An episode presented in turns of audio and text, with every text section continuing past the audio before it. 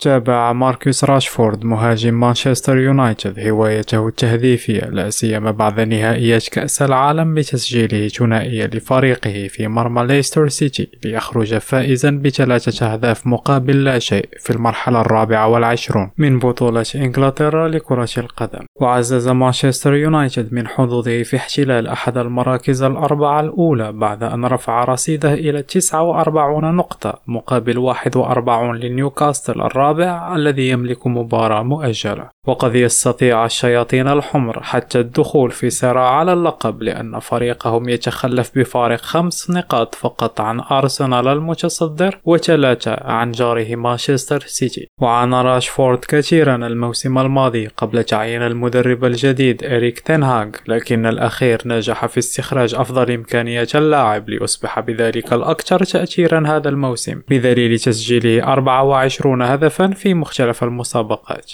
سعد بويفري ريم راديو لندن.